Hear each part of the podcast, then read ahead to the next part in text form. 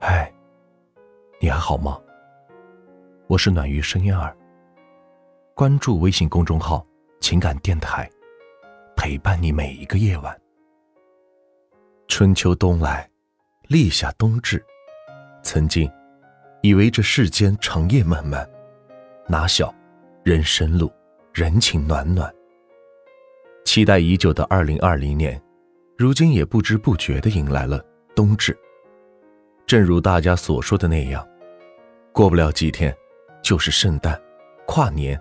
烟花和新年，还有所有的美好和温暖也会如约而至。就好像它的到来，让我们一腔心事终于有了寄托。还记得小时候，外婆常说，冬至一定要吃饺子，不然耳朵会被冻掉的。结果每年无论在哪儿，都乖乖地记得外婆说过的话，可其实耳朵依然会被冻。如今外婆已经不在了，可我却保持了冬至吃饺子的习惯，仿佛不吃的话，总觉得少了点什么。冬至的饺子成为了我心里永远的牵挂，让我在每个冬天无比想念那熟悉的味道和外婆哼过的小曲。在知乎上看到这样一个故事，写道，记忆中每年的冬至夜都是这样一幅场景，昏黄的灯光下，母亲温柔地笑着，一双柔软的手灵巧地移动，一个白胖子就会凭空出现，而父亲呢，总喜欢戴着眼镜，拿着一份报纸坐在沙发上，不时地透过报纸偷偷看母亲忙碌的身影，而我就在灶炉边添柴，将小火苗一点一点培育成炽热的火花，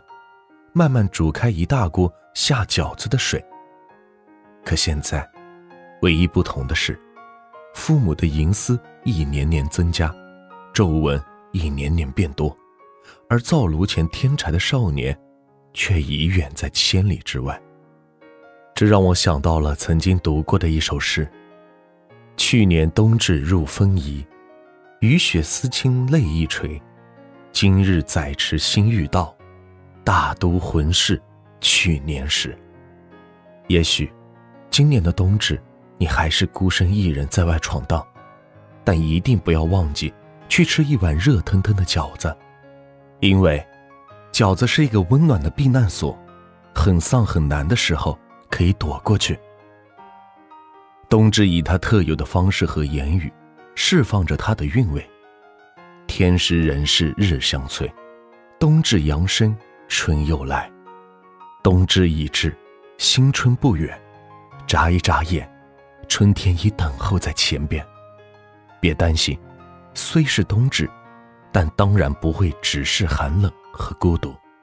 还有火锅里滚烫的丸子和冒着热气的关东煮，厚厚的毛绒睡衣和暖暖的被窝，关于冬天的记忆都热气腾腾。今天是北方夜晚最长的一天，太阳从南半球回归，